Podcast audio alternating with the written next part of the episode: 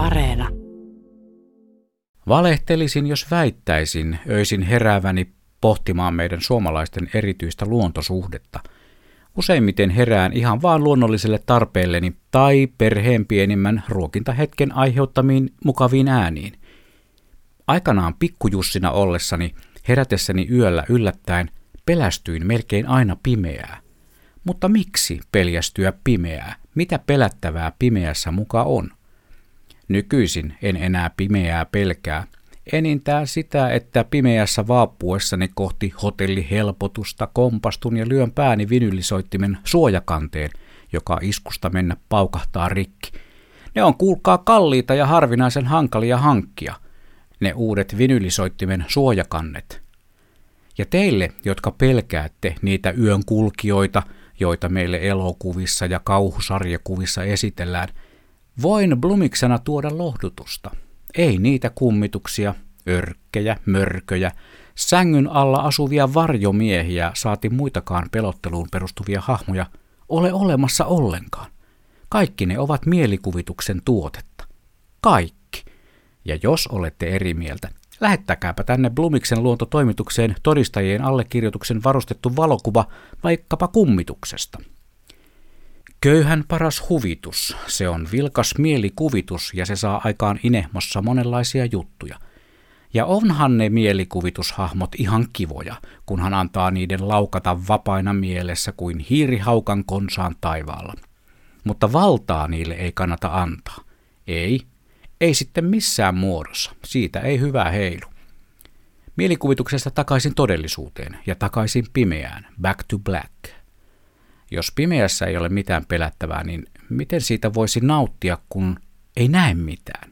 Kas siinäpä kysymys. Ja kun pimeyttä lähestyy valokuvaavan henkilön silmin, sellaiseksi siis itseni lasken tosin amatööriksi, ja pimeyden lähestymisen suorittaa ikään kuin etsimen läpi – niin ollaankin jo seuraavan tasoisen haasteen edessä. Kuinka taltioida pimeässä esiintyviä luonnonilmiöitä ja vielä sillä tavalla, että kuvassa on muutakin kuin pimeää?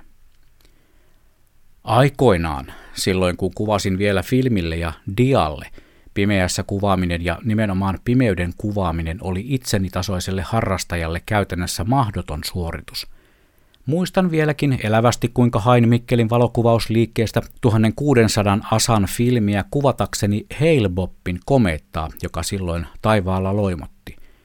Ajelin sen kuuluisan eteläsavolaisen pikkukaupungin rajojen ulkopuolelle pimeyteen, pystytin jalustan, sen päälle filkkakamerani ja suuntasin kohti komettaa. Räpsin rullan täyteen kuvia sen hetkisen tietämykseni innoittamana ja vein seuraavana päivänä filmin kehitykseen. Viikon kuluttua jännitin kuvia hakiessani, että millaisen kuvan olinkaan komeetasta saanut. Arvatenkin, ne kuvat olivat alivalottuneita, suorastaan pimeitä, ja ne suuresti odotetut komettakuvat, no, ne olivat epätarkkoja ja suttuisia, mutta jotain niissä kuitenkin näkyi.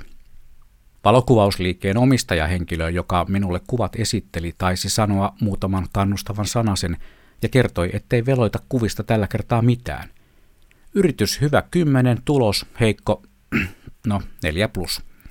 Kiitos kannustuksesta, sillä en luovuttanut.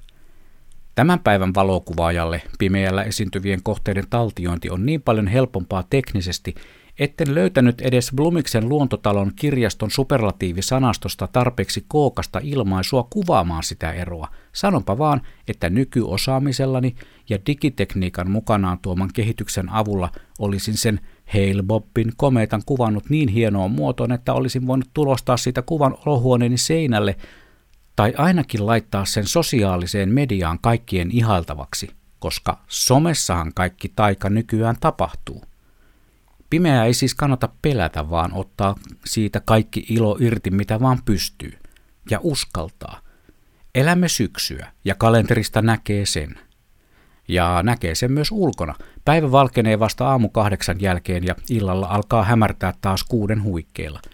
Nyt on siis varsin mainio aika kuvailla pimeässä. Jos kohta syksyyn usein liittyvä koleus saattaa rajoittaa ulkona pimeässä viihtymistä ainakin meillä kylmäallergisilla inehmoilla. Syksyistä Kylmää ja pimeää hetkeä eli plus kuuden asteen lämpötilaa voi sitten vähän naureskella miettiä seisoessaan pienessä viimassa miinus 25 asteen pakkasessa saariselän kaunispään huipulla odotellen tunti sotalla revontulien syttymistä pimeälle taivaalle.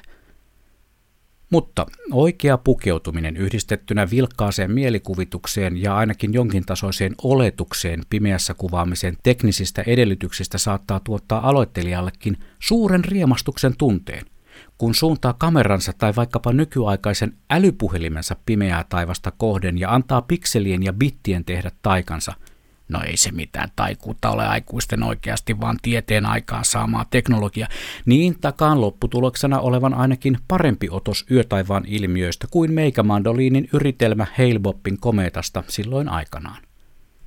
Niin kuin tuossa alussa tokaisin mainion suomalaisen laulu- ja soitin yhtye kolmannen naisen kappaletta siteraten, valehtelisin jos väittäisin öisin herääväni pohtimaan meidän suomalaisten erityistä luontosuhdetta. Siitä, Pelottavan erityisestä luontosuhteesta ollaan montaa mieltä ja siihen aionkin palata pikimmiten pakisten jonain tulevien aikojen sunnuntaina, koska se on mun luonto.